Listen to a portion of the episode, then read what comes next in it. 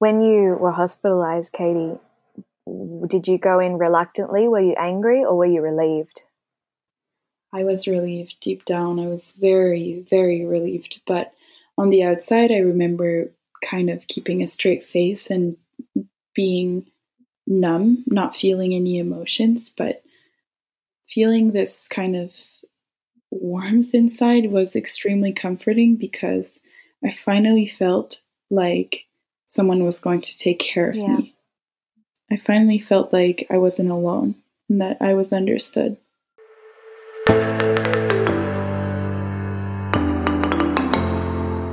Hello, and welcome to the podcast for ballerinas, adult ballerinas, parents of ballerinas, and everyone in between.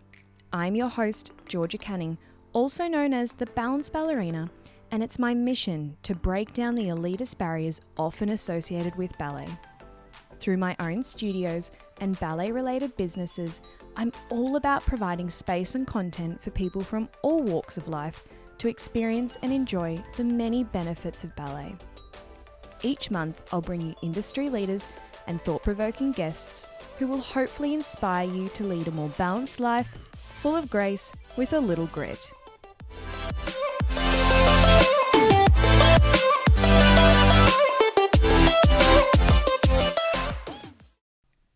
Today's guest is Katie Angela, also known as ED Recovery Girl on Instagram.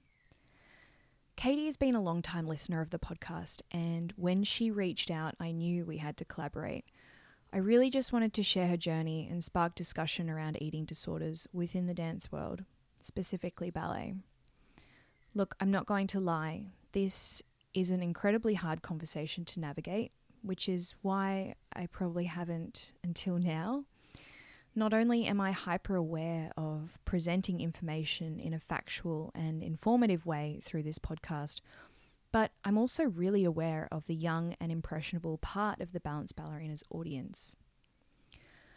However, today's topic, it's a really important one and it's very close to my heart. So it's really difficult for me, as you'll hear, to not be a bit angry, I guess, and passionate about the topic.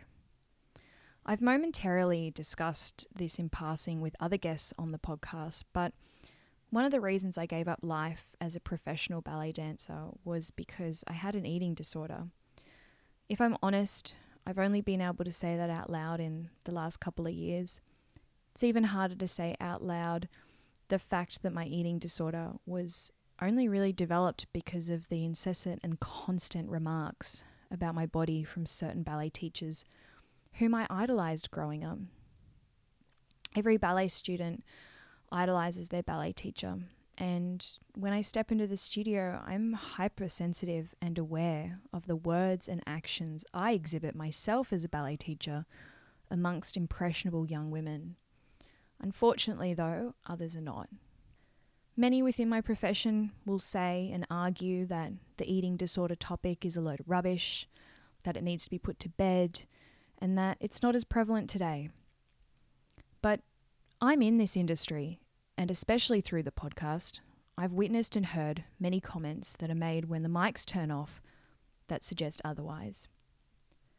During my conversation with Katie, we often refer to pre professional or finishing schools as the main culprit for this breeding ground of negligence between a young woman and those that are supposed to be responsible for shaping them into a confident and strong dancer. Not all pre professional schools are like this. Not all ballet teachers are like this. Not all ballet dancers feel this way. I don't act like I have all the answers, and Katie certainly doesn't either. This conversation is simply two young women sharing very similar thoughts and feelings despite being on other sides of the world. This alone tells me that we're not the only ones feeling this way, and therefore the discussion needs to be had to spark change and inspire healthier relationships with our bodies. I'd really like to thank Katie for being so honest and so brave. I love that she still participates in casual ballet classes while studying a Bachelor of Business at university. And I really wish her all the best in her recovery, her journey, her business, and most importantly, her, happiness. But before we go any further, if this conversation triggers any harmful thoughts or feelings, please call the Butterfly Foundation for Eating Disorders hotline on 1 800 33 4673. Or if you're in Canada, where Katie is from, you can call the National Eating Disorder Information Centre on 186 66 33 4220. Enjoy my conversation with Katie. So, I've wanted to have this kind of chat for a long time now. So, I'm really glad that you reached out because I, I do feel like you're the perfect person to have this discussion with. Like, people who are attached or have built brands within the ballet world or operate within like really large institutions are really reluctant to talk about eating disorders mm-hmm. within the dance world and the expectations on young maturing bodies to be a certain physique and that's why I think the discussion kind of needs to happen at the student level at, at the ground level like what we're experiencing or experienced and how you know that shaped, hurt, or changed us.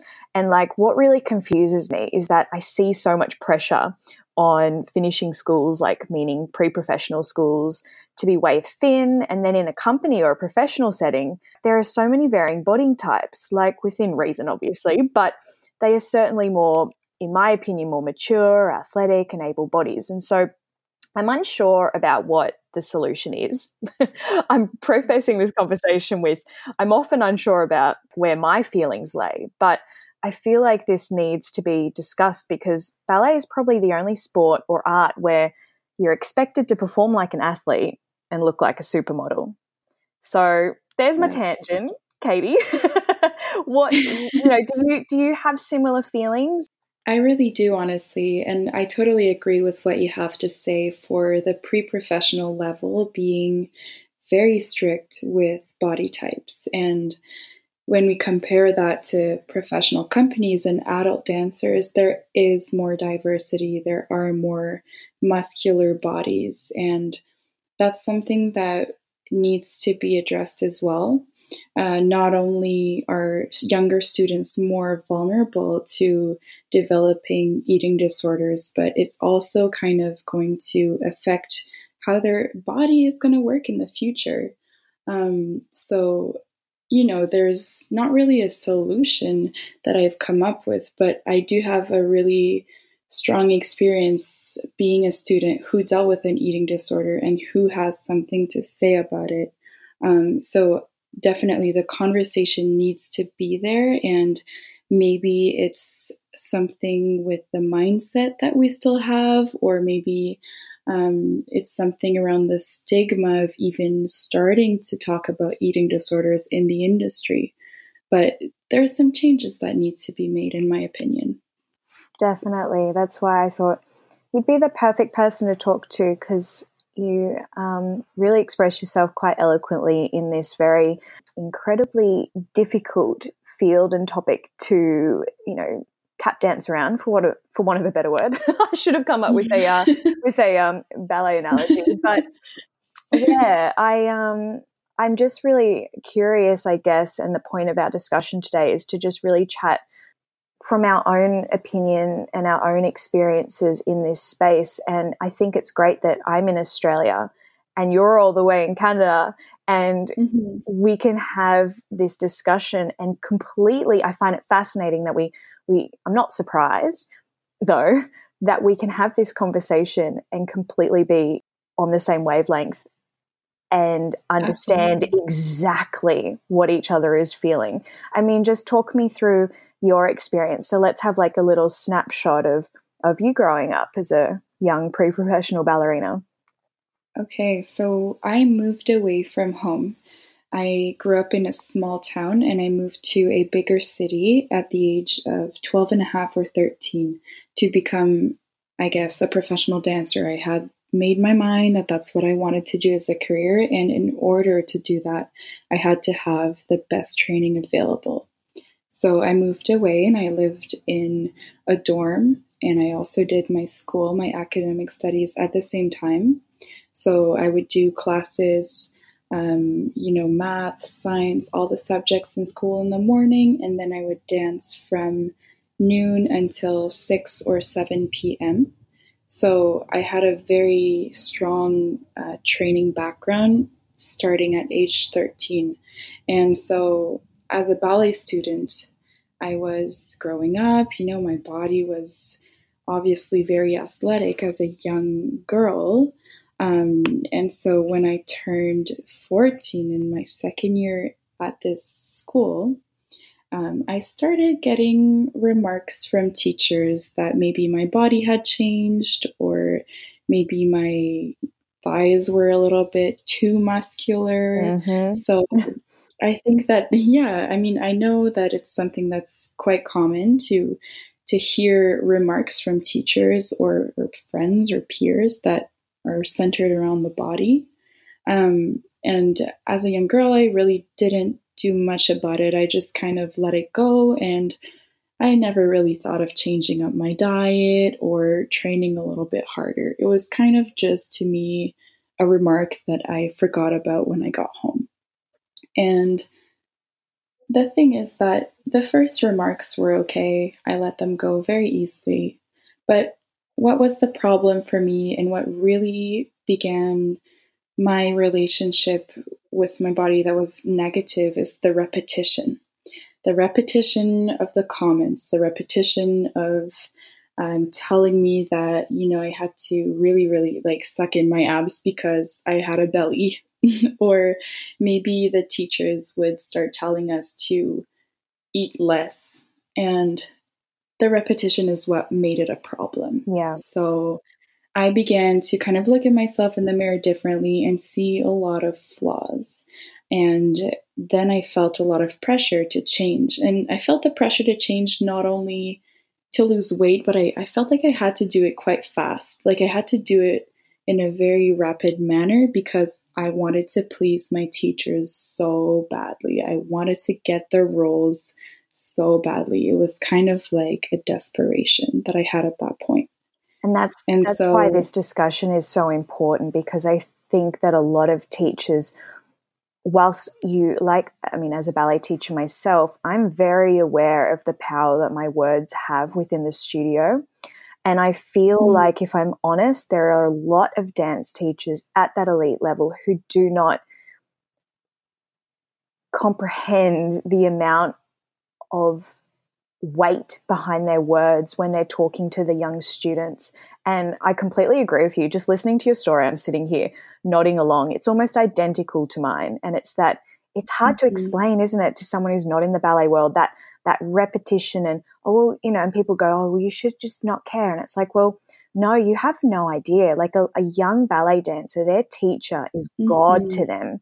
They will do yes. anything to please yes. that person. Absolutely, because you feel like they know the key to success and you have to listen to every word that they say to get where you want to be as a dancer, as a professional. And an example that I have for that, um, before auditions were coming around or different kind of castings, they would always say, make sure that you're ready to fit in the costumes because oh the costumes get larger for you to fit in them. So they would always tell us, make sure you're ready to fit in the costumes. And that is like very easy to read between the lines to mm, to know that you kind of have to lose weight for the roles. And it's it's things like that that really hurt me a lot as a young girl. It's the repetition of those things too. So yeah, and like I said, it, it is really difficult to actually explain this to someone who's not in the ballet world because a, a teacher flippantly saying, oh, make sure you can fit into your costumes. Like, yes, they're technically not telling you to lose weight. They're technically not telling you that you're fat. But what they're doing is it's like a it's a psychological game, don't you think? Mm, absolutely. And it's it's dangerous because that can affect you in your regular life as well. Um, you know, you're going to maybe develop the fear of abandonment, the fear of disappointing other people, and you're just going to become a people pleaser and that's kind of what I dealt with um, as a strong perfectionist as well. Like it's just when you're so young, you're so vulnerable, and you can really take that information and program it into your brain, and it'll develop patterns into your future. So it's it's it's important to try to raise awareness and to realize that it is a problem and comments that are not always direct can even be worse at times definitely you know what what makes me so angry is that and I, I do get really angry and quite passionate about this topic and to be honest um, katie i haven't really had an episode on the podcast that delves deep into this kind of conversation so mm-hmm anyway, I'm just going to let it all rip today. But but mm-hmm. what like seriously, yeah. what makes me so angry is that I look at photos of myself right from times when I was sitting in the director of like my ballet school's office, being told that I you know had to start being careful about my body changing too much or mm-hmm. that I was mm-hmm. getting too muscular and far out. I look at these photos of myself and I was tiny. I was so mm-hmm. thin. I was thinner than any student that I currently teach. And I just was so tiny. And the fact that that these people were still telling me that I was a little bit too muscular and oh what you know, and the way that they phrase things like, you know, what mm-hmm. exercise have you been doing differently lately that your thighs yes. are starting to bulk up and and your chest area is developing. I'm a 15 year old that's called boobs. Like, do you know what I mean? I, you know, I'm developing breasts. Like, there's not much you can do about that. And so I just get really angry and I get really frustrated by the language used on very vulnerable, you know, young women going through puberty. And it's just not okay.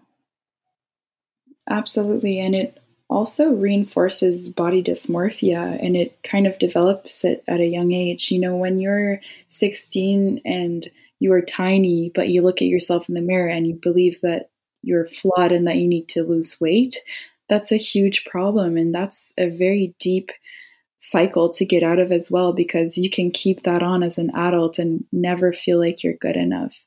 So it's a super toxic thing that you know is is starting as a root cause from from just never being good enough right like you're never going to be skinny enough you're never going to be long enough it's just to you know trying to make the difference between that but as a student maybe we weren't able to um but that thought process yeah and that Absolutely thought process exhausting. like it's it's toxic um and I, so for me, like it, and I ended up in the hospital. So the more weight I lost, the more roles I would get casted for. And this is a direct link. It's not an assumption. It's a direct link with my body that was getting thinner. Um, and the more exhausted I would get because I was rehearsing long hours for roles that I did not have energy for because I wasn't nourishing myself. Um, and they, the doctors diagnosed me um, basically as a perfect case of an anorexic person. Um, I had all the criterias, and exactly at age 17, I was diagnosed with anorexia nervosa. So it's it's an easy slope to go down. It goes very fast, and sometimes you just can't catch yourself in it until you're in the hospital. I feel like eating disorders definitely still prevalent, and I, I find with eating disorders, especially within the dance industry, it's skipped over about how actually serious this is and how um, important it is to diagnose and heal from. So, for anyone that is listening, like let's just define anorexia nervosa, for example limited food intake, avoiding or skipping meals, preoccupied with food, body shape, weight, or appearance, really low self esteem, so like guilty, self criticism, worthlessness, um, saying that they've eaten food when they haven't, vomiting um, or using appetite suppressants, avoiding situations that involve food, repetitive body checking, for example, weighing, looking in the mirror, rapid weight loss. I mean, I'm only halfway through the list, and and that definition can apply to so many people that I that I can think of growing up. Mm, because we've normalized it, it is completely normalized within the dance world, and that's why I think people that think that there isn't a problem when there really is. And if we take it one step back, for example, I could have been probably self, I was never diagnosed, but I can self diagnose myself when I was growing up as having bulimia nervosa. And I was really fearful of gaining weight. Um, I would put on or lose weight really quickly. Um, I had a very distorted body image. Like I said before, I look at photos now of myself and I was so tiny and I thought I was humongous. Um, mm. I felt really depressed. I was always anxious. I was always guilty about eating food. You know, I'd be, I'd feel guilty about eating a salad sandwich because it had the bread part. Like, that's not normal. And I had this absolute preoccupation with eating food and my body shape and my weight and standing in front of the mirror every morning, every night to see if there was a slight difference and fasting, counting calories, avoiding food groups. You know, I you look at this and you go, wow, like the damage is just so deep seated.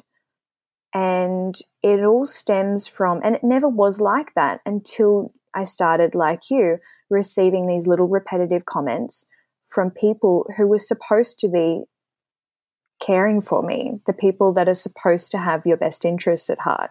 And like I did want to talk about the language used within the walls of many elite and non elite ballet schools because it really troubles and it mm-hmm. triggers me. Like it's very hard to explain to people that aren't in the ballet world.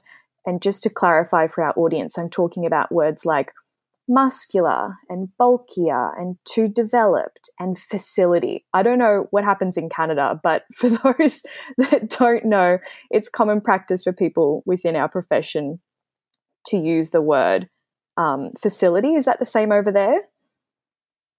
No, we don't use facility, no, but we ah. definitely use bulky, um, thick. Yep. Um, but you know, like definitely bulky. Bulky was the one word. It's funny you've said it because bulky was the one word I would hear daily. Oh, that's You're too bulky. Your thighs are bulky. You need to do training that will lengthen you. You need to be longer. It was yes. the one thing that kept on being my trigger. I was too bulky. Yeah, those those so, words lengthening and longer. And so, for example, over here, the word facility um, for your context is used as in, um, you know, your facility is in your body. So, like your facility needs to lengthen, or your facility needs to, um, yes. you know, be less muscular. And so. I guess it's really difficult because I'm also in two minds about this because, yes, our body as a dancer is our tool. And I guess facility looks at it in a more like clinical way. because um, I guess it is our facility. But in my experience, it can be used in an incredibly harsh context. It's almost like objectifying you as an artist. Exactly. And like those words, for example, your facility has changed slightly. Just watch that it doesn't get too developed. I mean, that I guess, in the court of law, would technically, would technically, you know, if you're looking at it from that perspective, you're not being told by the superiors to lose weight. But it's that undercurrent. Do you know what I mean? The tone of voice, mm-hmm. the context, mm-hmm. all of those little details play into the situation. And we're smart enough to feel the energy kind of we're smart enough to feel the intention yeah. because we look at our bodies every day and we understand that they are important. Um, you know we need to take care of ourselves but it's the, the tone of voice oftentimes and the context. If there's an audition coming up or ballet exams i find the frequency would get even more um, intense the comment frequency. So it was just it's very interesting to notice that yeah. as well. So, what was the period of time between you starting to hear these comments, starting to act accordingly, and develop some incredibly unhealthy habits, and then be hospitalized? What kind of period was that over? So, the first time I heard comments, I was about 12 to 13. Um, a few months later, I maybe even a year later, I started engaging in behaviors to change my body. Um, so, like the the behaviors that we mentioned before in the list, um, and then I did notice changes. I lost a lot of weight quite quite quickly, um, and I got positive reinforcement from this. And then maybe three months um, later, I was diagnosed with anorexia because the way that I got into the hospital was extremely unusual. It was non voluntary. I was admitted into the hospital kind of by accident because I went to a regular checkup and they were like extremely shocked with my health. Um, so they they immediately took tests and they they decided to proceed with like a anorexia diagnosis and it, I was indeed diagnosed. Um, but it was about three months of, of intense suffering and pushing my body um, at my lowest weight ever that I that I struggled and that finally I was I call it I was saved, you know, by the hospital because I really didn't want to dance anymore. It got to that point. Yeah. Um, so let's say maybe a year or two, maximum a year and a half, I would say, of just on and off weight loss, behaviors, um, and losing my passion for dance along the way. Yeah.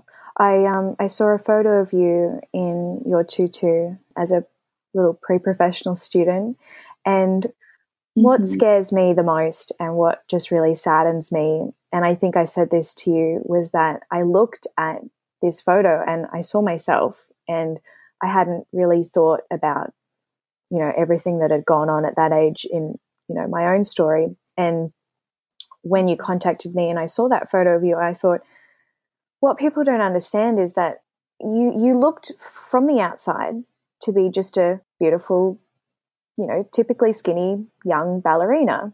But mm-hmm. for some people to look like that, like yourself or like me, with a more athletic build, that requires so much abstinence from food that it's really hard to try and get people to understand what that took.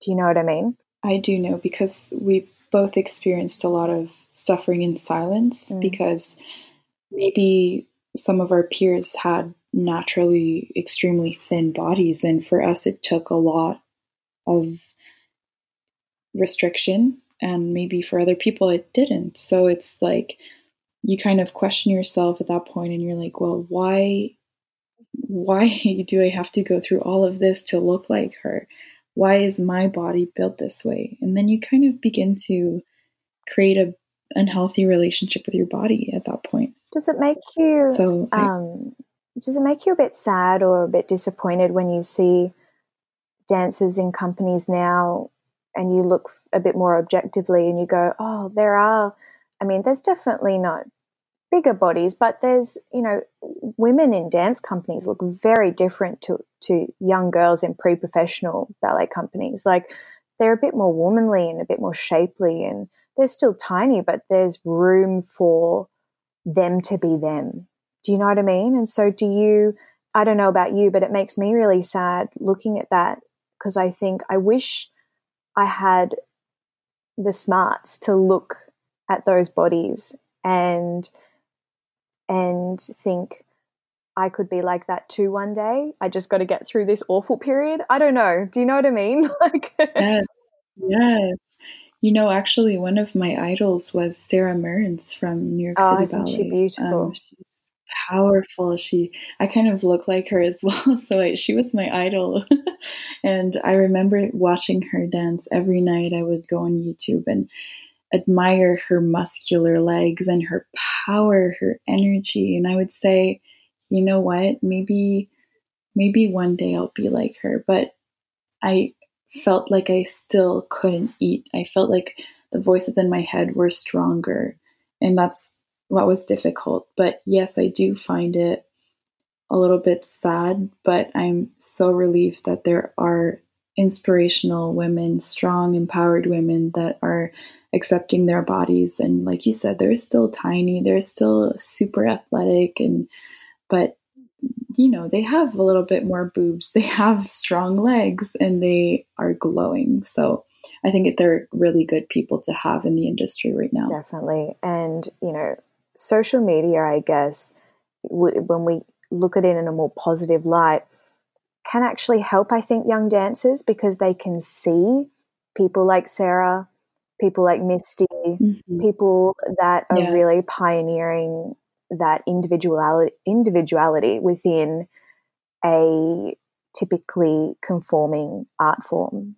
And so yeah, I think it, it would be really nice to be a young dancer growing up today, being able to see that, don't you think? Absolutely. And I feel like it's always going to be the dancer's choice to see it or True. not. Um, because, yes, I mean, maybe some people will see their beauty, but there are, there is still a lot of stigma present and there is still a lot of judgment um, in the industry. And maybe that some schools are more diverse and they love to promote uh, body acceptance and, and, different types of bodies. But I know that some schools, unfortunately, like are are not at that point yet. So maybe the mind, the young minds, are not being developed in the way that we would wish. But there is still access to that on social media, as you said. So at least they do have the opportunity to go and, and look up dancers and to try to learn and find inspiration through them. But at the end of the day, it is a choice that they have to make. True. To see the beauty. True. I think I think in an ideal world, in my ideal ballet world anyway, pre-professional companies, mm-hmm. you know, accept the students as they are at that elite level and then, if they don't fit the mold of the particular company that's attached to the school, they help foster the students' love of dance and help foster a safe pathway for them to go into a different company that does suit their body shape or does suit their build. Um, mm-hmm. Because it's just such a a disappointing thing when they they go in and they're chewed up and spat out, which is what I feel like my own story, and I feel like yours is really similar, is that we've gone in and we got chewed up and spat out in the process, and there was no care or concern, and in the well-being. And so, in one aspect, I do find that that some, like for example, there's a state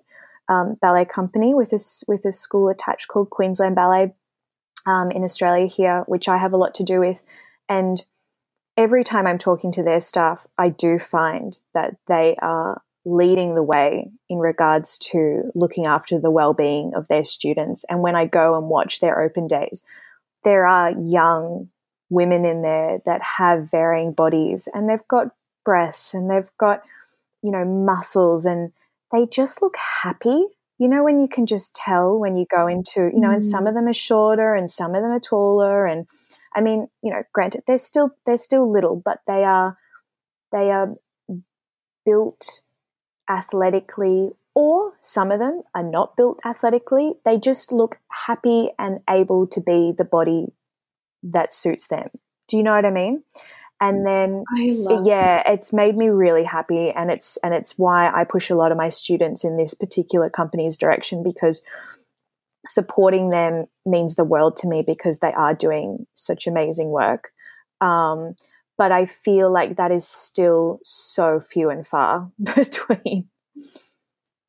Oh, for sure. It's still rare. But when you find those companies, you keep them in your heart and you try to learn everything you can. And yes, please continue to push your dancers um, for institutions and companies that are promoting a more balanced lifestyle because when you said that you would go on open days and see them happy, like that's huge. That is really big because as an artist, you have to be mentally fit, you have to be mentally strong, and you have to enjoy what you do because it's not the easiest career.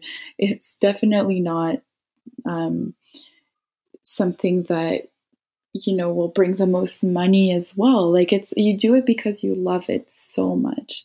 And to be a dancer is a beautiful gift. And the fact that they seem happy or at least or i'm sure they really are inside that's everything.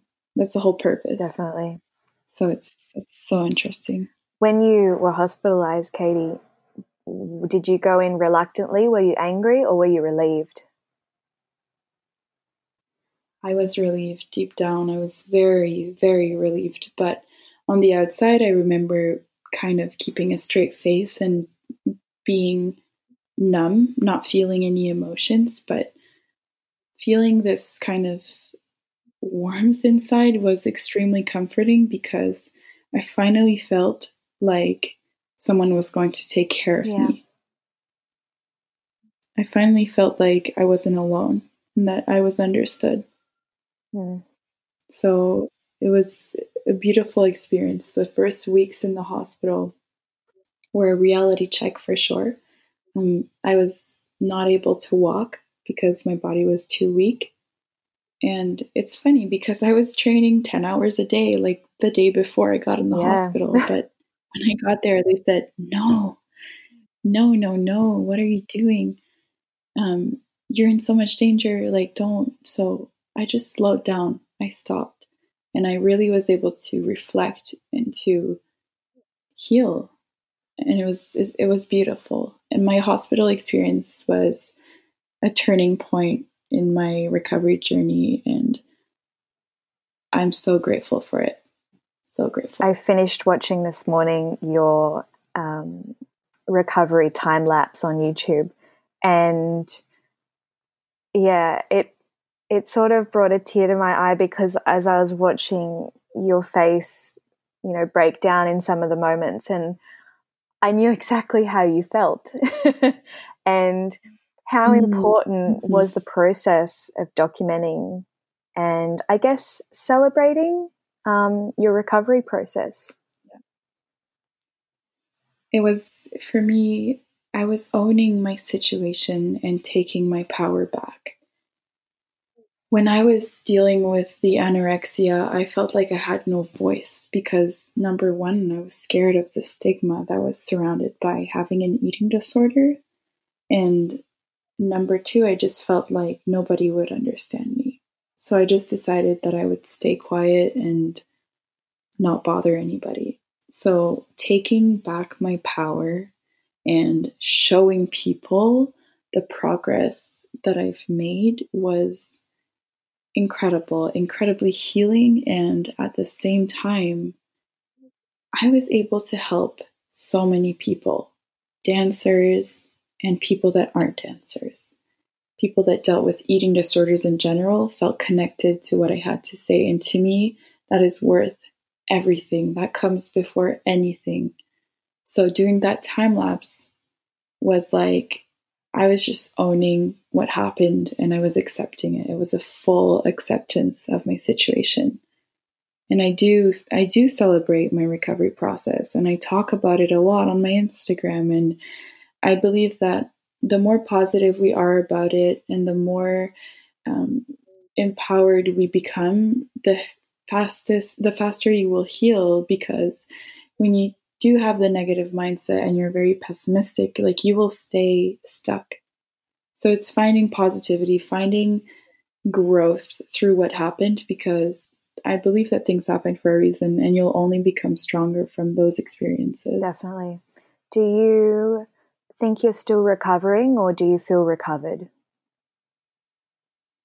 That's a question that I'm always kind of debating on mm-hmm. because I don't engage in I don't engage in behaviors. I don't weigh myself. I my my relationship with exercise is extremely normal. I go to the gym 4 to 5 times a week. Like there's no more there's no more restriction. So I feel very balanced and happy. But at the same time, there's a lot of people, professionals that say that when you're in recovery, like it's a lifetime thing, you're always going to be committed to recovery. Um, and some people say, well, you can be fully recovered. So I think that I'm definitely happy and balanced, and I don't consider myself as having any issues with food or exercise anymore. So, whatever that term is, that's what I yeah. it's it's not unlike yeah. a recovering alcoholic, really. It's a lifetime probably keep a lifetime of keeping yourself in check. I mean, I know with myself I can yes. get very obsessed without realizing it still to this day about mm-hmm. what I'm mm-hmm. putting in my body. Um, Mm-hmm. and then mm-hmm. I have to go, Georgia, take a chill pill. Like, it's all good. Like, you can have that Sunday and the world isn't going to end. Um, but it's really funny, isn't it? I mean, if we do compare it to something like alcoholism, that's taken much more seriously by society. Whereas an eating disorder is is almost greeted with, "Oh, just eat a burger, like you'll be right." Does that frustrate you? and it does, but at the same time, there. Well, what I always say to my friends or to people that don't really understand how severe an eating disorder can be is, okay, well, take an alcoholic for instance. The alcoholic person will just basically stop using that drug. But as a person with an eating disorder, I have to eat every single day. so I'm currently I'm constantly facing my fear, right? You're constantly put in front of food that you have to eat to survive. And it's food that you have to eat three to four times a day to be healthy. It's like you're always around food. But, and I'm not saying that it's easier to avoid a substance, but I'm just saying that it's different and it's like as severe because you're not avoiding it, you're facing it three to four to five times a day.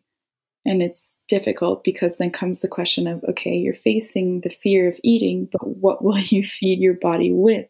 How much will you feed it with? Uh, when? What time will you eat? So it's like all these little complications that come with the act of eating that are um, kind of obsessive even if you are eating. Do you know what yeah. I mean? Like it's just a very long process to finding balance. Um, it can take years, months, but at the end of the day, it is as severe as someone with um, drug addiction issues, I believe. Look, we've sort of um, we've sort of touched on what we would like to see pre-professional um, and just ballet schools in general do in regards to the caring of students. But what do you wish was said to you when you were growing up, as opposed to what was said? Mm-hmm. I wish I was told that diversity is beautiful and that diversity is enough, you know, because I was one of the dancers that looked a little bit different. Um, like we mentioned, uh, the muscles were there, the thunder thighs were there. So um, it was it was really hard to feel like I was alone, and I I wish I was encouraged to be myself a little bit more and to not try to look like her. You know, I wish they would just say, look, as long as you're healthy, as long as you're able to do all the movements and the choreographies, and you know, if you can do a full swan lake ballet and you feel great, you're not getting injured, then you're good. Yeah. you know, I think I think I would have liked a little bit more acceptance and um, promote like promoting diversity in my situation anyway. You also wanted to share with younger ballerinas the mistakes that you made whilst training in professional capacity. What what do you want to share with the listeners, Katie, for any young girls that might be listening? Mm-hmm. Well, I would say number one that if you are struggling with food or you feel stressed when you're about to eat or when you see your friends in your class eating, if you just feel like food is something that's stressing you out a little bit more than it should, I encourage you strongly to go and talk about it. To uh, maybe if there's a nutritionist at your school, or maybe you can talk to it with your parents or your doctor when you go to your next checkup. But there's there's a conversation that you must have if you feel stressed around food, especially just because you're a ballerina, so you're constantly uh, moving and doing a lot of exercise. So it's important that your body is adequately nourished. And it is a very slippery slope that goes down really fast. So as soon as you kind of start noticing, you know, a difference in your relationship with food, I suggest that you talk about it. It will only help you become stronger and the best answer that you can be. Definitely. That's a good tip. Do you have any for just in general? I have a lot of adult ballerinas that listen to this podcast as well. And, um, and have you got any sort of tips you just want to throw out there for everyone? Because I feel like whether you're a child or whether you're, you know, a young woman or whether you're um, a, an older woman, you know, it, our bodies are just so focused on in our society and and you know, looking for some more body love and acceptance, what kind of tips do you have in your daily life that could possibly answer the question I'm about to ask you about, you know, how do you lead a more balanced life? mm-hmm. I think that if you do everything in your power to have to be to be friends with your body, it's as simple as that. Just try to be friends with your body.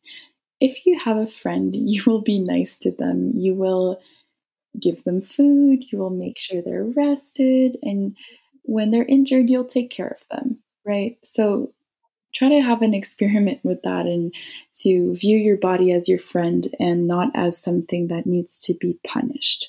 Um, sometimes exercising can be a form of self sabotage or punishment because of maybe you ate a second serving of, of your, your dinner or something, but you wouldn't do that to your friend. Like you wouldn't punish your friend for eating because you know that it's an essential part of life. And if you can view your body as something that deserves love, that will change your entire life.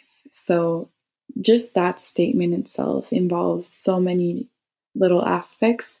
And wherever you're at in your journey, you know, only you know, but definitely avoid punishing your body or seeing it as something that needs to be changed when in reality you are blessed with the body that you have and your body is so beautiful in all the ways that are unique to you. So yes just try to try to be friends with your body. It's as simple as that. I really like that. But maybe not maybe not simple but it's it's a process for sure but just try to start try be friends with your body i really like that Mm-hmm. So important. Yeah. You have, um, Katie, you have this really beautiful message that you are worth so much more than simply what you look like. And that restriction is a form of self harm. And look, judging from the comments that you receive and that I've read through over the last 24 hours, a lot of people they find your content extremely inspiring and uplifting and most of all really healing so from one young woman to another, I just wanted to say thank you so much for just being so brave because I really don't think I am as comfortable talking about my own relationship with food when I was a young dancer. And so, for documenting, for sharing, thank you so much. Thank you for for letting me know that it helps you as well and it's you know sometimes I feel like it is a little bit hard to talk about, but I always remember why I do it. And to be completely honest, I just do it because I'm I, I want to be there for people that were in a spot that I experienced before. I just want to be there for them. I want to maybe help them see how beautiful they are. Because sometimes you see beauty in others, but it's a little bit harder to see it in yourself.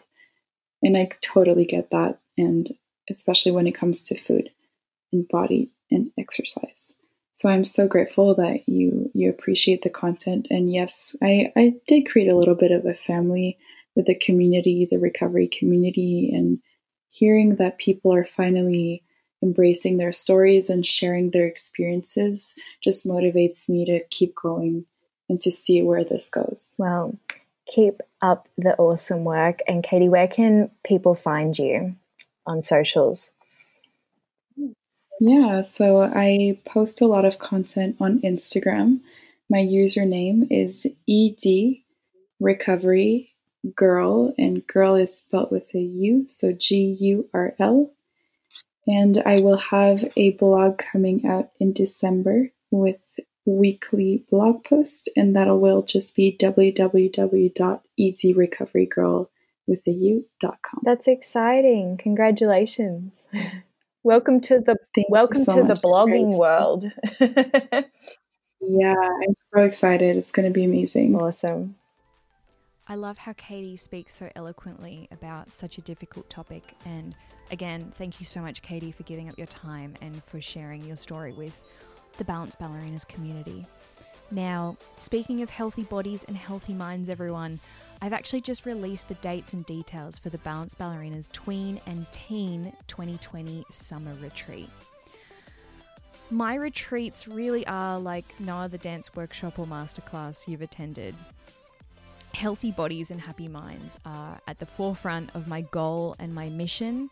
And the 2020 Tween and Teen Summer Retreat is for any budding young dancer with a passion for ballet and taking care of your mindset and body. Can you think of a better way to start the new year? Didn't think so. Each day begins with an open ballet class and repertoire, guided by myself. And then, after some morning tea, the students will learn some practical Pilates, safe stretching, and body conditioning tools from the amazing Sarah Kiley, who is also a friend of the pod. You can go have a listen to her episode. Then, after some lunch, the group will explore mindset and goal setting strategies to ensure they feel really confident heading into the new year. I'll be guiding this part of the day. And then the day finishes with a jazz and audition technique masterclass for a bit of fun with the amazing Bodie Fullerton, who will ensure students are prepared for any auditions or challenges that they face throughout the year. Oh, and did I mention that every participant is gifted a Balance Ballerinas top and our brand new insulated eco friendly drink bottle? Yeah, you'll want to be part of this one. I'm so sorry if you don't live in Australia, or if you don't live in Queensland, or if you're not near the Gold Coast. Hopefully, one day these retreats will be around the world, but for now, we're on the Gold Coast, and I hope to see some of you there. Head to www.balanceballerinas.com slash shop to book.